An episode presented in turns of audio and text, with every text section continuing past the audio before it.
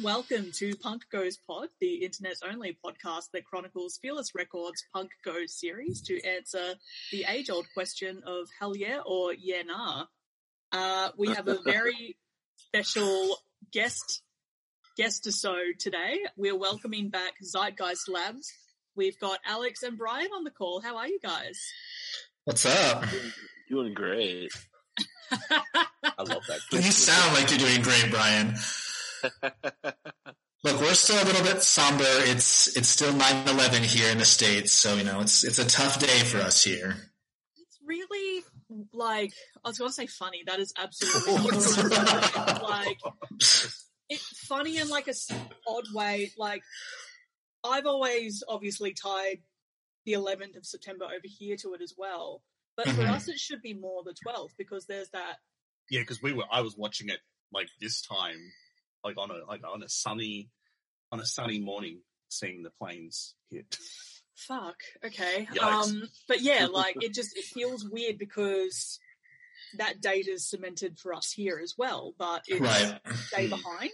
So yeah, apologies for catching you on. No, it's fine. I have no reverence for 9/11. Like I've been making 9/11 jokes for 19 years, so. Fuck. I guess I haven't talked to Brian about it. Maybe Brian is deeply saddened by today. You're looking a bit blue today. How you doing, Brian? I am. I'm doing great. I'm not celebrating 9/11. No. Can I ask, as an outsider, do people celebrate 9/11? Is it a celebration or is it what happens? What is the usual? It seems that what it's become more is. Obviously, it's not a celebration of a terrorist attack. No one is that insane. But it seems like for a lot of people, it's become a celebration of look how amazing America is. Like, look what we overcame. And, like, this was a day of great tragedy, but look how we faced it and we overcame it. And so it's almost become like a hell yeah, America's great day because look at all we've done since this happened. Which, quite frankly, we've done jack shit. So I don't know why people think America's so great. So. Oh, fuck. That's... fucking bleak. Like I think like it's wild to think that because like I'm 30, so I was 10 when it happened. It's wild to think that like 2/3 of our lives or my life at least, like it's just been like under this like ridiculous sort of like albatross of like, everything changed after that. Like what the fuck? I don't know. Yeah. Especially, like, obviously because it's a milestone this year and because the troops have been withdrawn, it's just like, Jesus Christ, like, what have we done? Like, what have we done? Well, and honestly, we've done nothing, and, like, that's what's so infuriating. Like, it's 20 years later, we're out of, like, my country, this country is out of Afghanistan, and it's back under Taliban rule, so literally we've accomplished nothing in 20 years, but somehow... you know, the far right in our country anyways, like, yeah, America, we did it. You know, whatever that is. Oh, and it just, at the blasé, like, everyone's like, oh, yeah, good move, like, getting, it's just like, but we've just, like, fucked their country for 20 years. And now we're just going to peace out. Like, what the fuck? Did Australia have troops in Afghanistan, or were you part of the coalition? We definitely were there. Yeah. I don't know if we were still there. Okay. Because basically, we'll be honest, like wherever America's having a war, we're pretty quick behind you guys. We've got you. So. What is the military like in Australia? Because like obviously here, for a large faction of our country, it's very celebrated. Like, yeah, we love our troops. It's so great. Like we respect them. A little too much. Yeah, celebrated way too much. Absolutely. Like the military. Is it like that in Australia? Not so much. It's, I guess, look, I'm speaking from a place where, like, I've never been, like, rich in any sense of the word, but I also haven't been, like, dirt poor. So, like, I think it's not as much of a crucial thing over here because hopefully people aren't so fucking destitute that they're moving to go join the army, if that makes sense. Yeah. And it's not tied to, like, scholarships and stuff. It's more of, like, they definitely play up like the bravado of it, like, oh, go fucking learn how to fly a plane, join the ADF, like. But like right. on the ads as well, it's also like, and you can then go to uni and that sort of thing. Like, yeah. you can get a degree out of this, but then it's also like there's no recruiters at, like there's recruiters at high schools and stuff right. at certain times in America, isn't there? Like people like join the army. Oh yeah, we had that all the time. Yeah. At my high school, like at least once a week, there was a recruiter out there. Like, yeah, you can come do the army, and we'll pay for your college. And it's like, oh, no thanks. They had them at Warped Tour, really? Yeah. What?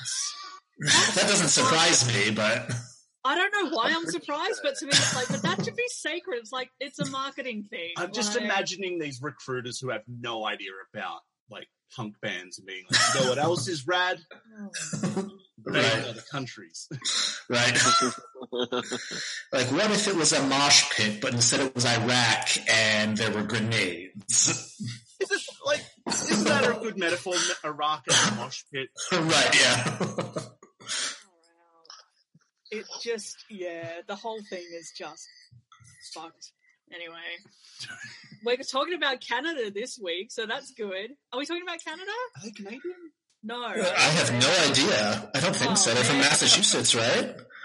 I'm pretty sure they're not Canadian. No, I don't think they're Canadian. Oh, no. I thought the whole thing was like Canadian, but that's all right. Am I correct in you guys are going to be focusing on CanCon for your next season? Yes. So, yeah, we're about to start season 3 and we're going to be doing CanCon. These bands are not CanCon. No, it's fine. Unless you're dropping this like literally right after we get off this call, I think it's fine if we kind of make that announcement here. So beautiful, yeah. But oh man, that's okay. So that's fine. We'll pivot back to America. Yeah, we'll take it. Fuck, I really wanged that one, but that's okay. It came out of the first season of the show Making the Band, and we did not get Making the Band nor O-Town over here, so I guess this is a good place to say this week we are talking about the song All or Nothing by O-Town as covered by Fake ID for Punk Goes Pop 1. Yes. Nothing at all. There's nowhere left to fall when you reach the bottom. It's now or never.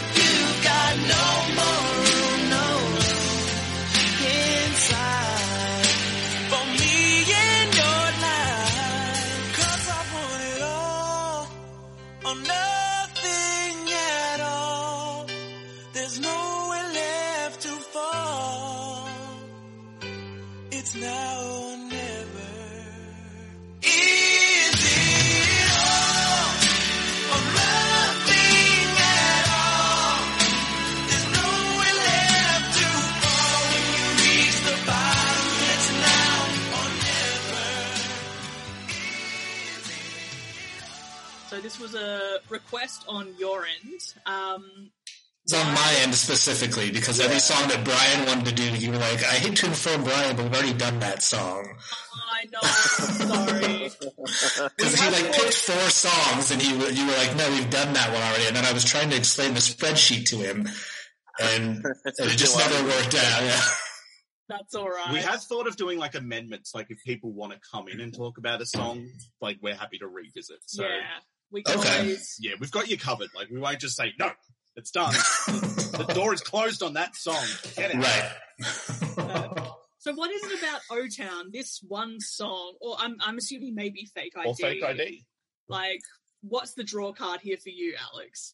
So, I guess the main draw here is this was the only... Punk Goes album that I ever listened to, or I owned this CD.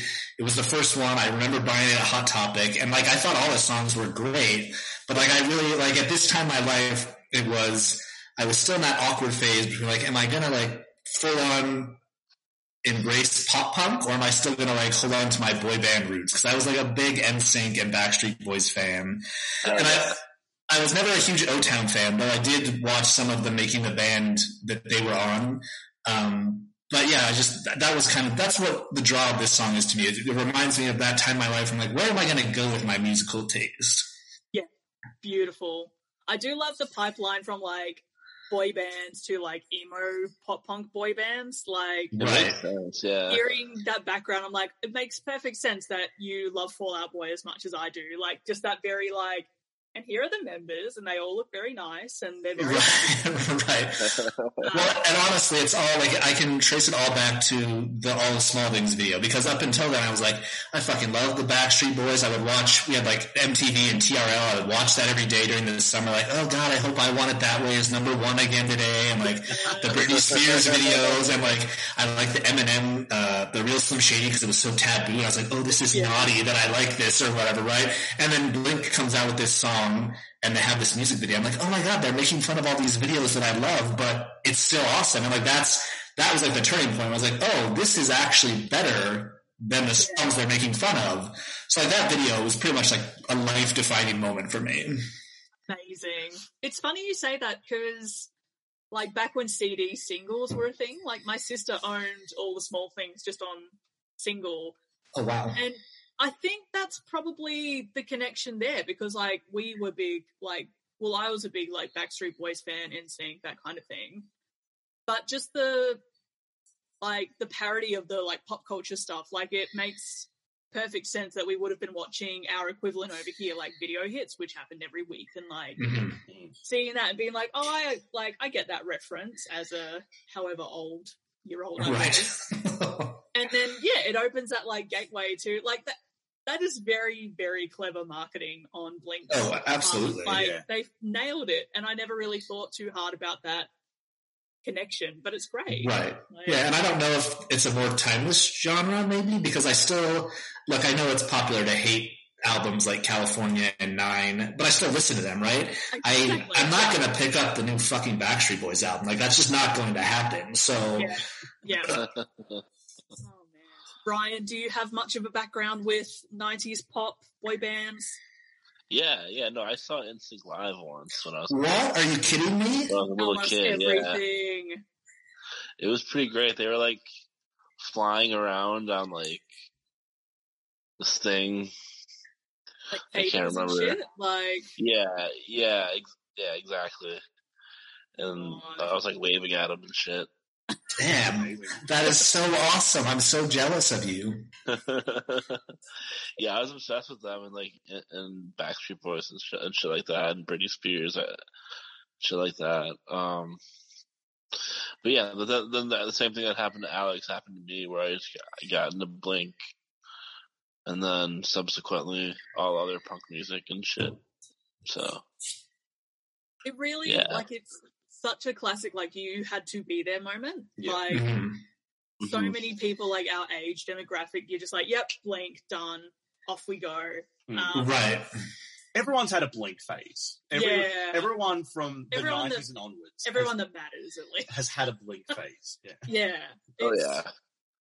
Yeah, it truly is wild how much of a, like, cultural moment that was for us. So...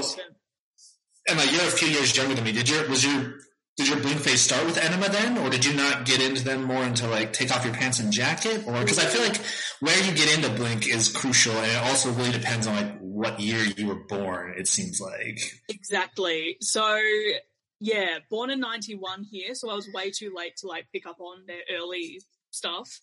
You didn't buy Cheshire Cat as a 3-year-old? No, my fucking parents like, did not give me enough allowance. But yeah, so was aware of them for Enema. Okay, I'm sure like Rock Show was Take Off, wasn't it? Take Off Your Pants. Yep. So I was aware of the hits. I didn't fully get into them until self-titled, which like, and then backtracked from there. Like, that album rips.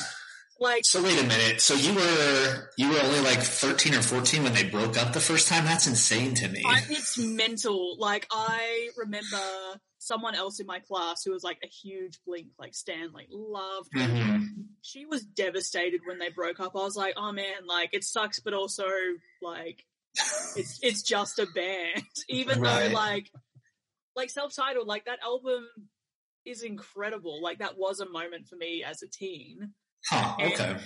But I guess like, yeah, there was just something about like, I obviously didn't have that very deep connection to feel particularly upset that they'd broken up. But then fast forward to when I was in university, like doing my master's degree, and my chem announced that they'd broken up. I was just like, well, this has ruined my day. Like, so it was just so like, at that point I fully got it because like, yeah, self-titled was like the beginning of like a very deep relationship to music. And like, fucking hate that everyone on Twitter at the moment is talking about like parasocial relationships, but like genuinely like diving into that thing of like caring deeply about these people that I didn't know and like being very grateful to them for producing music that touched me on such a personal level, even though like it touched everyone. Like it's but yeah, I think Blink was definitely like, Blink and Green Day were like definitely the sort of gateway to that in terms of like,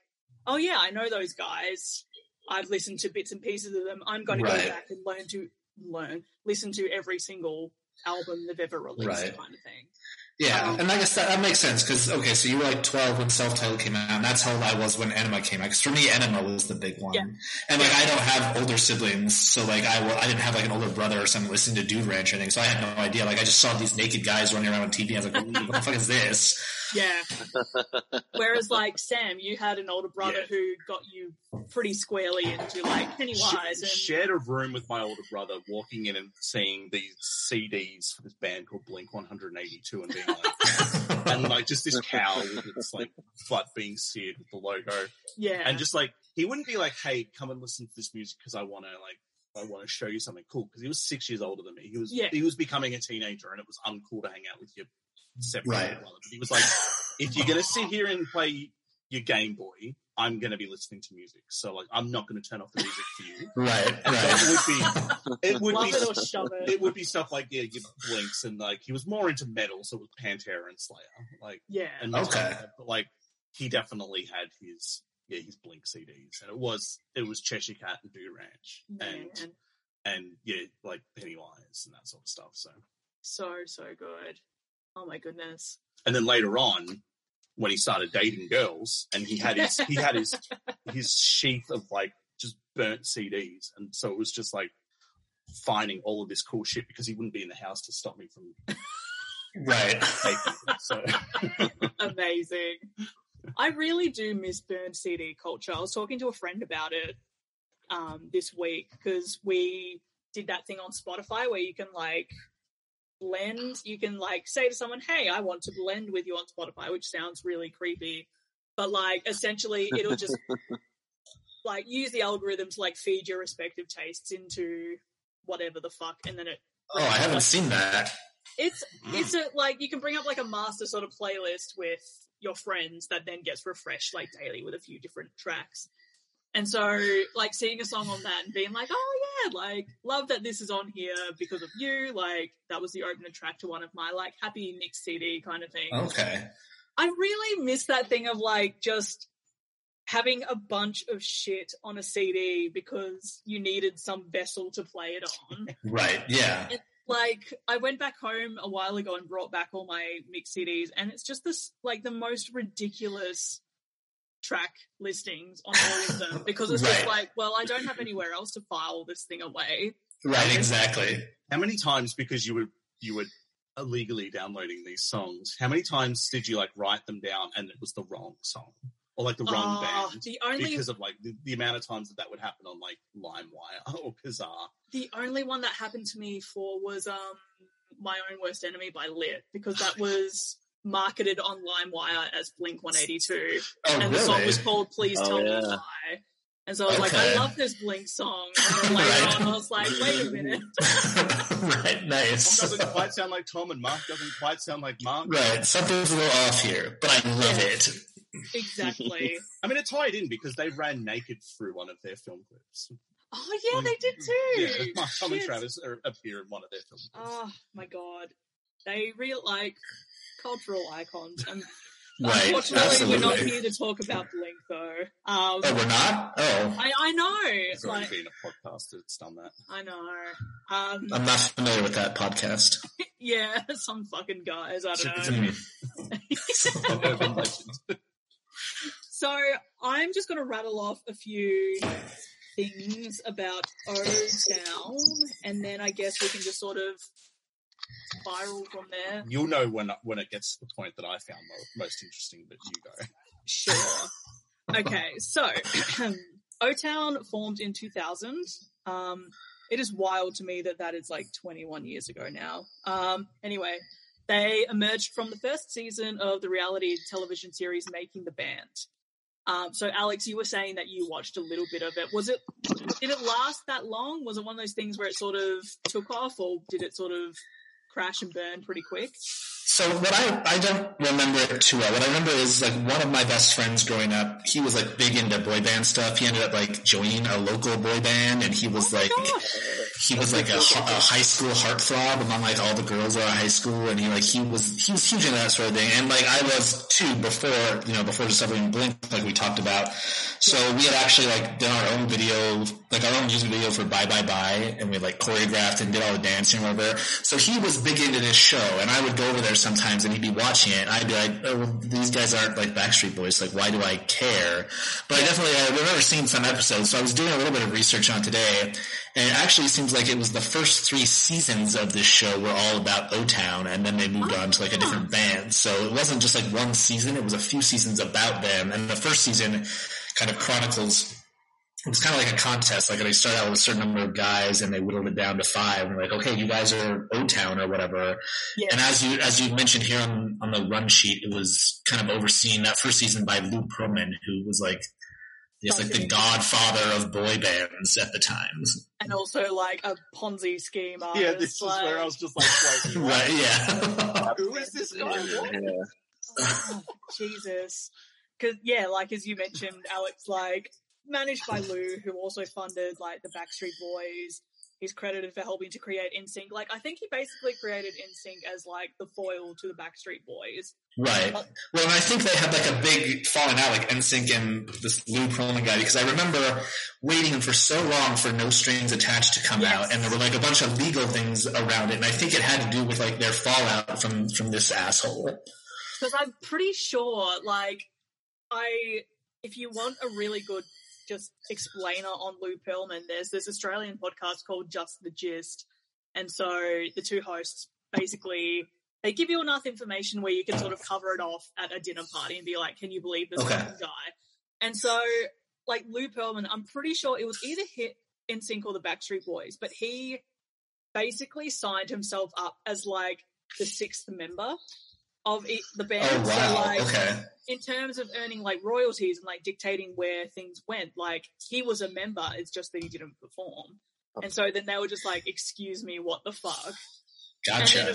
And then like, you release an album called No Strings Attached, which as a kid you don't think about it, but of course, like, No Strings Attached to this guy and his, like, just ridiculous setup that he's got under his, because, like, I think Lou was very obsessed with fame and the idea of becoming famous, and he sort of drummed up a lot of hype around these kids, and then would sort of ride the coattails of them, I guess. I think what I found interesting was, like, he was a blimp pilot as well. Yeah, I was reading about that today. Yeah, he, like, owned at least one blimp. Like, I think he had, like, a blimp company, because he was like, there's money in blimps. Like, but somehow he then tied it into his record label is what I was reading, because it was like Transcontinental Blimps, and then there was Transcontinental Records, and somehow he was convincing people to invest in this, and that's how he ended up running, like, the biggest Ponzi scheme in the history of the United States, which is insane to me. Whoa. It's crazy. And, like, just to sort of hear as an adult that, like, your teen idols were working for pretty much nothing. Like, they would get, I don't know, maybe a per diem for, like, food, but, like, they weren't actually earning any royalties of any sort of their music. It's just like, at the time, you just assumed that they were all living in, like, mansions and, like... It's kind of like doing a Fearless Records podcast and finding out that none of the artists get royalties. I know. Which we found out a couple of episodes back. Oh, wow, really? Like, depending on the artist that you pick, that kind of thing, because the mechanical royalties, I think, go back to the original artist, but then... in terms of the royalties, in terms of your song being played, because Fearless owns your master, it goes back to them. And so you essentially do it more for exposure than anything. Yeah. But then I don't know if, say, the acoustic series, I imagine they'd be earning some form of mechanical royalties off that because they own the song that they're covering because it's their own. Yeah. That's true.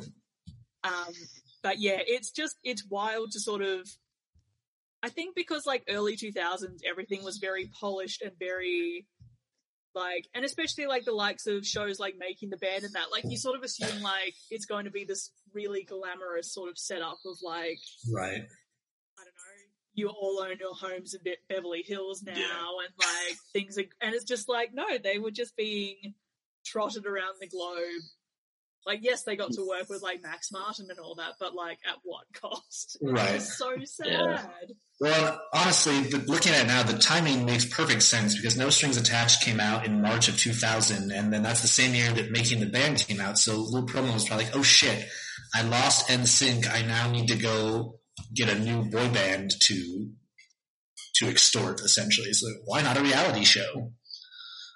Wow. Because we sort of had, like, an offshoot of that kind of setup. Like, it's such an easy, like, such a straightforward premise for, like, a reality series, because we had Pop Stars over here. I think the only export that came out of Pop Stars was Sophie Monk, who was in the Always film clip by Blink-182.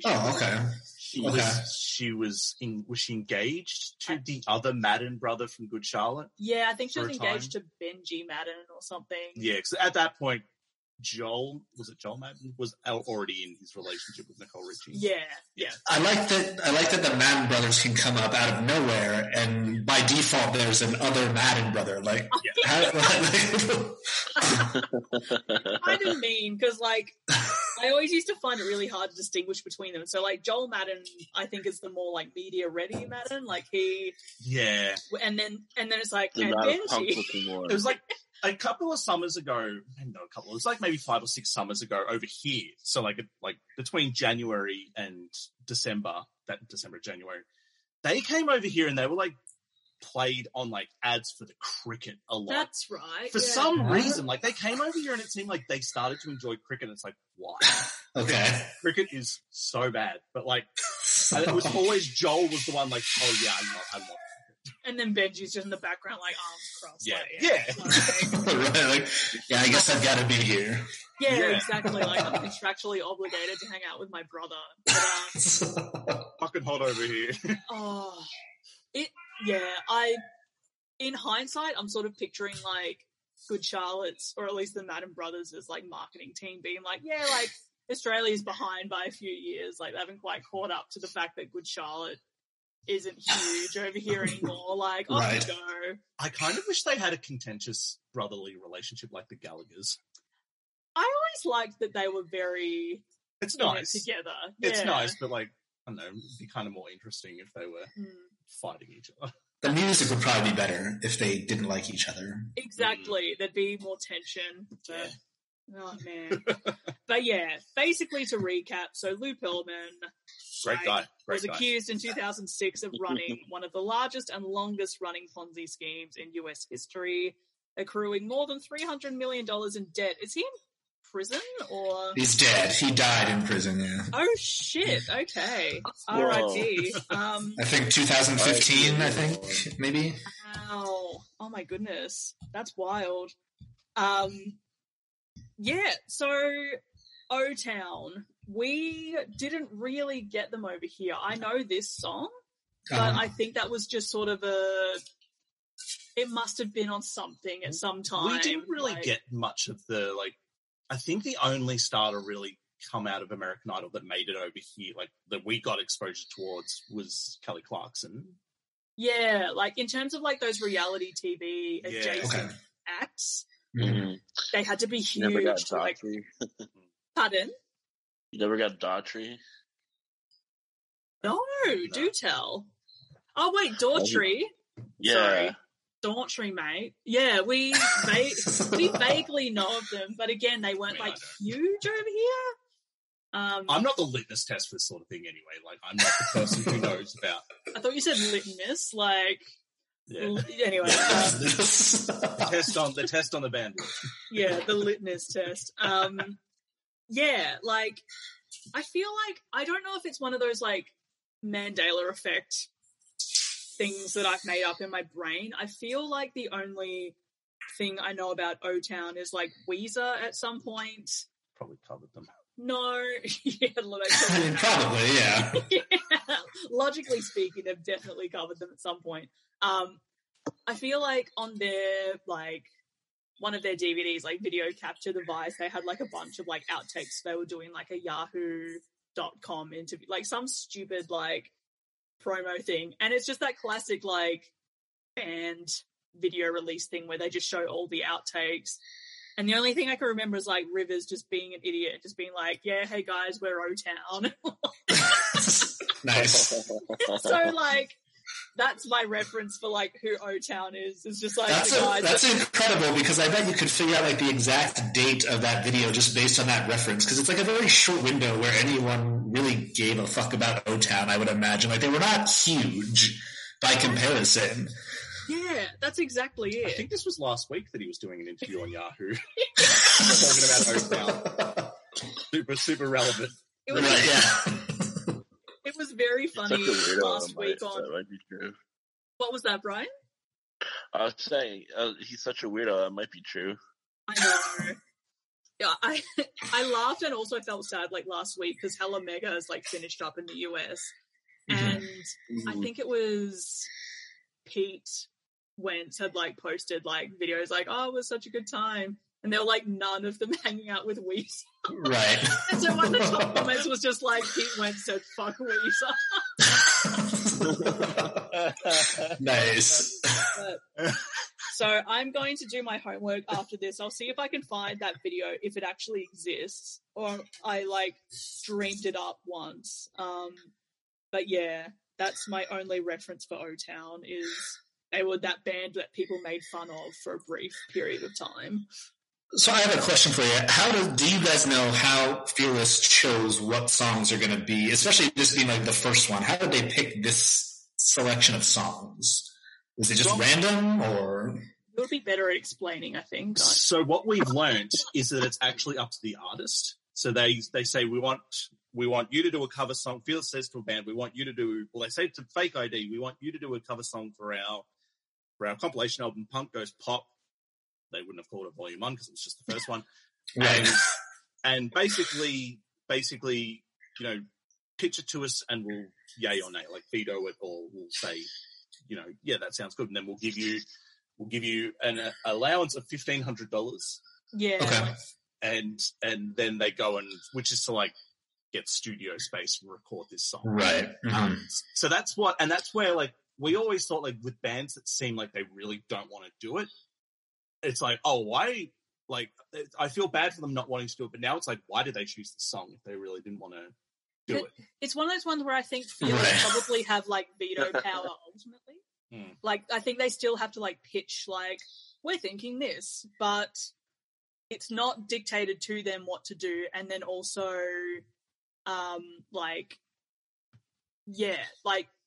I think they don't fully have, like, 100% creative control in terms of picking it. And, like, it's of course a thing, like, we're doing a pop album, so don't go in there and, you know, suggest doing, like, classical or something stupid like that. Like, yeah. And, like, maybe do something relevant to the time. But it seems like the first album was the one that they were able to go, okay, we can go back into, like, the 80s and do some Madonna and that sort of thing. Yeah. As well. But yeah, that's basically the process. Right.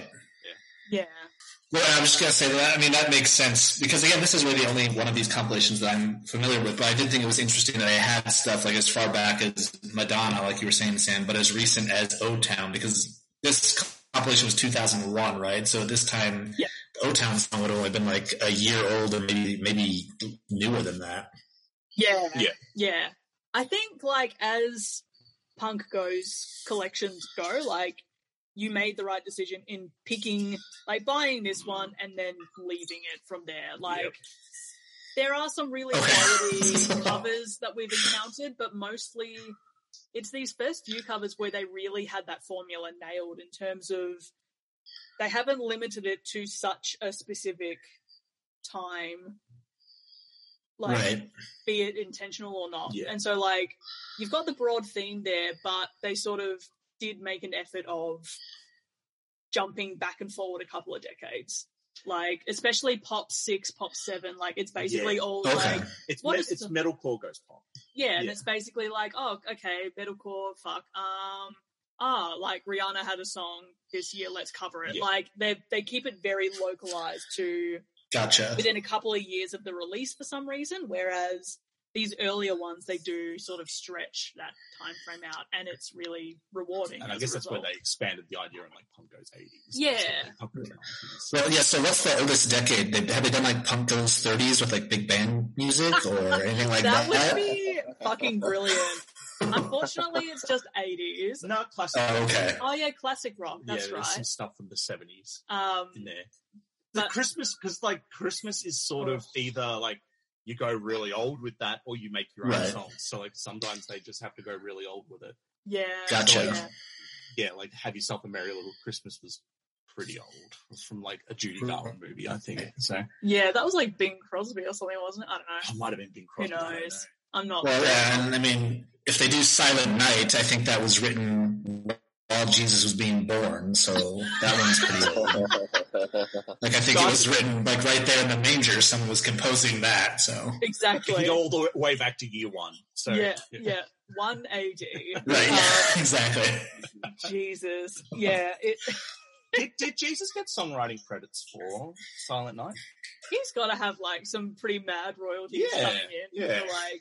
Just his likeness. That would be great. I mean, I think he's doing pretty well on the tithings from all the churches. I don't think he needs royalties. Like, I mean, here in Utah alone, he's pulling in 10% of everyone's income. So that's so bleak. Like, oh my god, I forgot that's what Mormons do. I know. Among other things, yeah. Bro, we don't have too many of them over here, so I'm not scared. We have them over here, but they're very casual for the most part. They don't stop me at all. No. They never stop me. I love they just see you, they're like, no, not even. No. Not worth it. It's not worth it, yeah. But I guess now's as good a time as ever to talk about Fake ID, at least. Mm. Oh, fuck, we didn't really say, like, what do we think about All or Nothing? Like, yeah, Brian, let's start with you. What do you think of the original? I didn't go back and listen to it because I thought I knew it well enough already. And it's, yeah, from what I remember, it's all right. It's, they're no NSYNC. Love it. It is all right. I think, like, for us at least, like, / for me, it feels like a pastiche of 90s pop. Like, I feel like I could sort of pin this on almost anyone of the time. And in that sense, like, it is. Like, it's good. And that's all you need to say about it. I listened to it for the first time today, and it was like, for the first time listening to it, I was like, I can pinpoint when that key change is going to happen. And it happened. And that's like, the beauty of it. But it's so good. The key change is so good. I love it. It's really good, though. Like, I wasn't disappointed. I was just like, I was happily like, all right. But here it comes. I know it's coming. Yeah. Exactly. What about you, Alex? What do you think of this song? I mean, the modulation, the key change makes it amazing. It takes it from, like, an okay song to, like, a top-tier song. Like, it's probably one of the top 5 boy band songs from maybe the worst boy band. But I really love it. It's got a great melody, a great chord progression. Listening back to it today, I mean, the instrumentation and the arrangement is very dated. Like, I'm like, oh, yeah, this is definitely of a time. Yeah. But just, like, the actual musical theory aspects of it are, I think, really good. Yes, amazing. Well, I'm just thinking of like an episode where we do just talk about the worst boy bands or find the worst boy bands.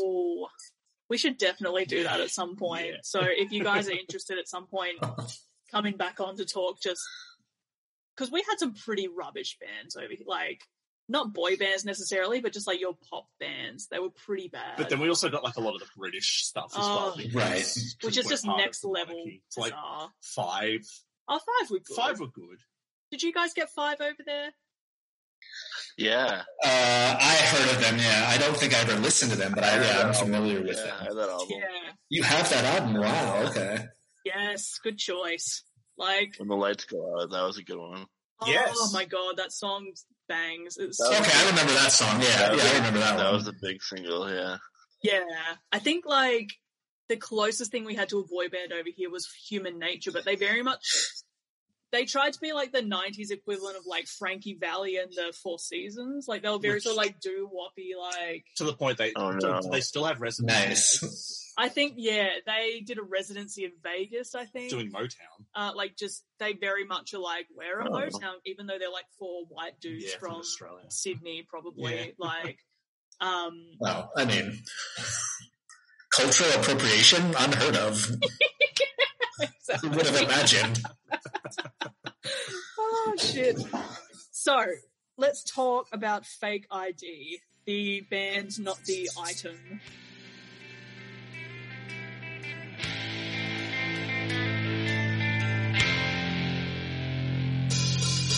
No one has been on your mind. Distant looks in your eyes. Thought the time you'd realize it's over. It's not the way I choose to live. Something somewhere's gotta give. Sharing this relationship gets older. You know I love you, but how can I find someone who isn't even there?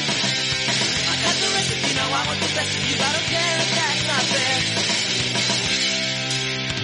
Because I want it all, but not me at all. It's no one left to fall when you reach the bottom. It's now or never.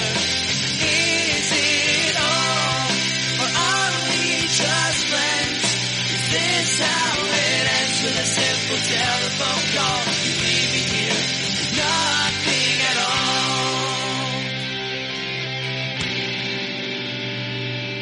nothing at all. There are times it seems to me I'm sharing you memories. I feel it in my heart, but I don't show it. Then it's not you forget me, so I'm on to see. So Sam did the research for this one. Oh, it took me so long to find this band. I should have just gone to Last FM immediately, but so, yeah, exactly. Look, we tried and that's all that matters. Wait, hold on. You said something interesting that I want to drill back on. Like you said, not the item. Did anyone on this call ever have a fake ID? I was going to ask. No. Because, did you really? I didn't, but I didn't have one because my brother still needed it to drive. But I've used my brother's ID. Ah, okay. Makes me laugh because like you guys do not look alike. Not the slightest. Not in the slightest. And so some dickhead at like the bottle shop was just like, yeah, I don't care enough to question this. So and a video store to rent R-rated movies. What did you? And it was our local video store. They knew us. They knew who we were. So they just didn't care. What did you rent with a fake ID? That was so provocative. It was The Warriors. The Warriors is rated R-18. Ooh, that's a good one. Yeah, it is a good one. That's the best one. I was thoroughly enjoyed. No. I have no idea what. I've never heard of that. The Warriors. You never heard The Warriors? No. You would have heard The Warriors come out to play with the glass bottles. Maybe. Come out to play. Mm-hmm. Warriors, come out to play. I feel like I'm hallucinating. Okay. I haven't. Right. I just know that bit. Huh, sorry, Brian, okay. I keep talking over the top of you. What were you saying? I was saying it's literally the greatest movie ever made, one of them. The Warriors. Can you give us a rundown, Brian? Because I also don't know the movie. And I might be too high to explain it. I don't know. That's all right. Is it about as good as All or Nothing by O-Town? Like, they all have their own little stick. There's like the Baseball Theories and tons of other weird gangs, and they all meet on Coney Island, I believe. Oh shit! Or like it's somewhere in meeting. Yeah, and someone shoots the guy speaking, and they blame it on the Warriors. The whole movie is the Warriors escaping all these gangs that want to kill them and shit. Get back to their land. To get back to their territory. Wow. Yeah. That sounds intense. Yeah. It's pretty amazing. Nice. I now own that DVD, so we could watch it. Oh, I will watch it, and then I'll submit a book report on it. Yeah. But no, I did not have a fake ID because I didn't have enough friends to warrant needing one. Just to go out and hang out with them. I like staying home and listening to music, let's be real. So, right. What about you, Alex? Did you? No, I had friends, but they were all Mormon, so there was no need for a fake ID. Like. You weren't even getting a coffee with them. Oh, right, yeah, exactly. Like. To turn into, like, wine mom, but like I cannot imagine not being able to have coffee. So I know that there's like Christian pop punk was sort of a thing. Did like Mormons ever dip their toe in music like that? I know the Killers are Mormon. I mean, yeah. The Killers are Mormon. What's the guy's name? The Aquabats. Dan Reynolds. Yeah. Aquabats. Yeah, the Aquabats, yeah, they were Mormon. Some of them. Obviously, Travis Barker wasn't, but... no, he's the biggest Mormon of all of them. Right, yeah. He believes in super underwear. Exactly. No, and actually, yeah, that's what their garments look like. They're just Aquabats outfits. Like, that's just, they took their clothes off, and that's how they perform. Like, if you come to Utah, that's how they're all dressed underneath their normal clothes, so... Aquabats, it's normal to me. Amazing. Oh, I want to live in this reality so much.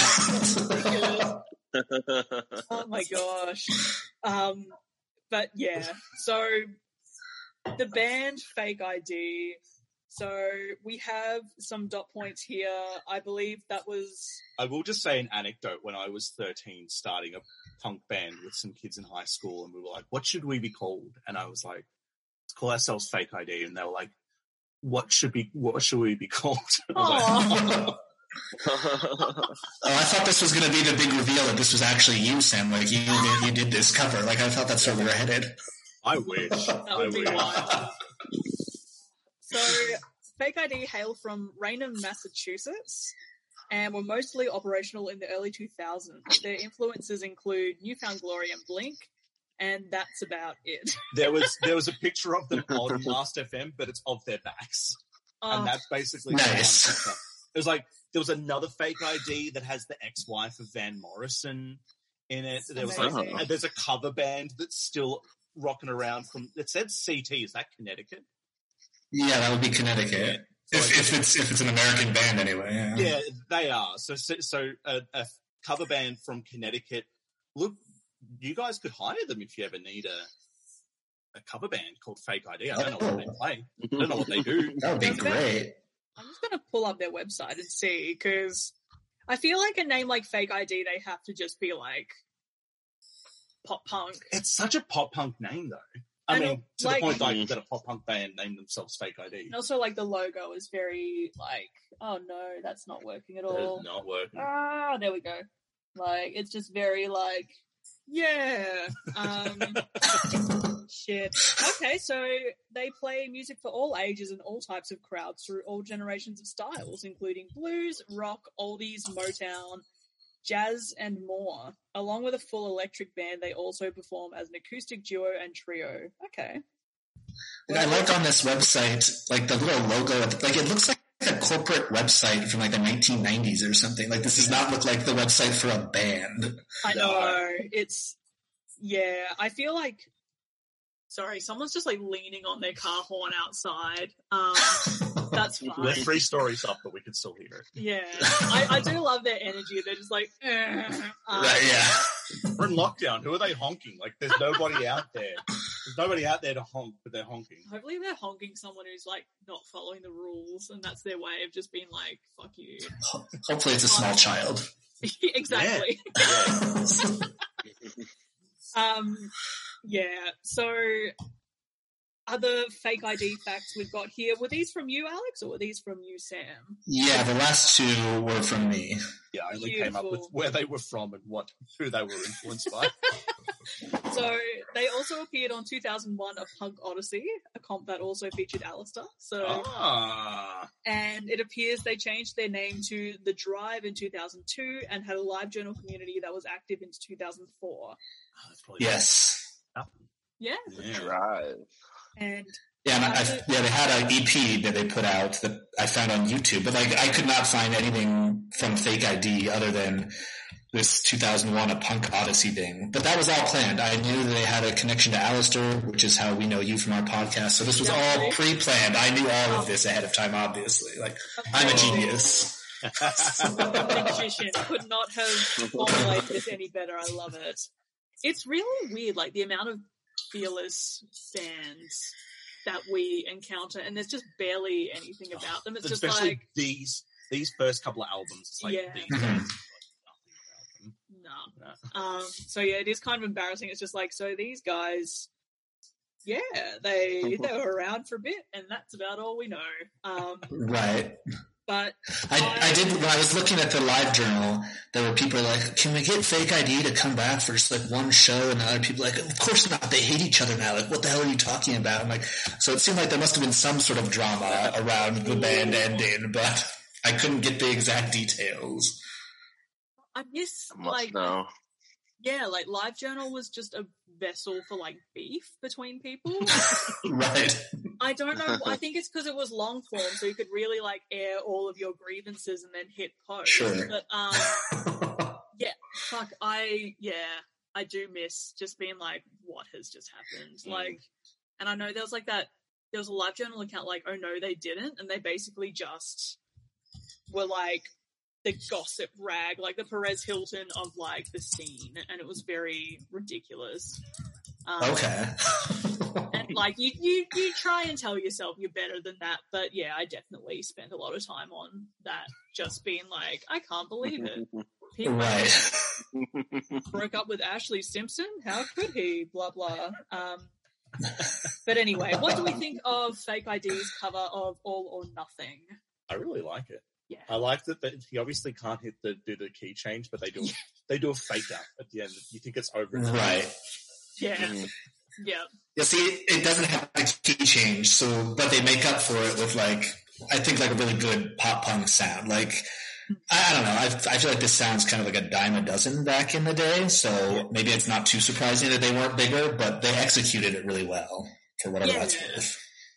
Because the last song we just did was Borderline by Madonna on the same album, the first Punk Goes Pop, and we were not high on it, and so it's actually good to be like, oh yeah, no, this is the pop punk that I want to listen to. It to me, it sort of reminds me again of that thing of like these first few Punk Goes comps did have a very like curated sound to them. Like I listened to this, I'm like, yep, that's early Punk Goes, and it's the reason it became so big in the first place, because like it was very much like dime a dozen, but it's done well, like you said, Alex. Like, so it just, of course, like you're going to pick up a comp and listen to it if you know like three or four of the bands, and then the rest are decent enough filler to enjoy it, kind of thing. Yeah. You wouldn't have been able to like go out and listen to this because who knows where the hell their music was. I think when I was on the live journal, there were also links to like purevolume.com, which I don't know if you guys ever, but that site's gone now. So I couldn't go try to find their music there, but maybe that's where people were listening. It was on Pure Volume. Yeah. Oh man, what a time. But, I like it. Sorry, you were going to say something, Brian? Oh, I wasn't, but I don't know. Is this just my way of like subtly like bullying you? I'll be like, so Brian, what do you have to say? No, this cover felt really sloppy to me, but like sloppy high school pop punk. Yeah, but in the best way possible. Yeah, yeah. There's definitely something about the production value of it. It's just like, yeah, like very scrappy sort of music, and I'm on board. Like, all good pop punk should be tried out on a high school assembly first. And then taken out of the world. Yeah. Right, exactly. But, oh, man. So good. So we generally will do a final hell yeah or yeah nah at the end of an episode in terms of assessing collectively original versus cover. Sometimes we will try and be diplomatic and say, like, the original was great and this one was shit. That's diplomatic, just saying that it's yeah. Right. That's very diplomatic, yeah. I know, we're so kind. But yeah, hell yeah or yeah nah. Let's start with you, Sam. It's a hell yeah from both. Like, I kind of started off the O-Town one, I'm like, okay. And that key change hit, and I'm like, even though it was like the last 20 seconds of the song, I was like, all right. It pleases me. So so hell yeah from both. Yeah. What about you, Brian? Hell yeah or yeah nah? Oh yeah, it's definitely a hell yeah from both. I like the Fake ID version more though. For me, it's going to be a hell yeah for both. And just to be controversial, I'm also giving a hell yeah to Lou Pearlman. Nice. And he's Blink. Yeah, I'm giving a hell yeah to Blink culture. Yeah. I'm all about it. Jesus. I'll give him an RIP. Give him an RIP. Yeah. A rest in power. Sorry. Can we get some? Yeah. Ooh, yeah. Can we get some peas in the chat for Lou Pearlman? Exactly. So, yeah, hell yeahs all round, I think. Yeah. Does anyone have any final thoughts they want to share about this topic? Is there anything that you guys want to plug? Is there anything you've been wanting to air out to, I don't know, maybe like 5 different people that don't listen to your pod but maybe do listen to ours? I mean, yeah, I guess we can plug our podcast, Zeitgeist Lab Collections. We've done a ton of seasons, as you guys know, from having guest hosted an episode on our reality television season, which goes along well with Making the Band. And we're about to start a third season out of 50 or something like that. I don't know. But the whole story is unraveling as I'm talking, unfortunately. So basically, we're going to start talking about Canada soon. That's the main thing. And we really want your money, so please sign up for our Patreon as well. So. Yeah, the Patreon is where it's at. That's, I think, really important. So our best work, some of it, is behind the paywall. As it should be, yeah. Don't exactly get it for free. No. Like, no. So a massive thank you from Punk Goes Pod to Alex and Brian of Zeitgeist Lab Collections. Thanks for having us. Thank you. Hell yeah. Yes, we give you a very hearty hell yeah. Yes.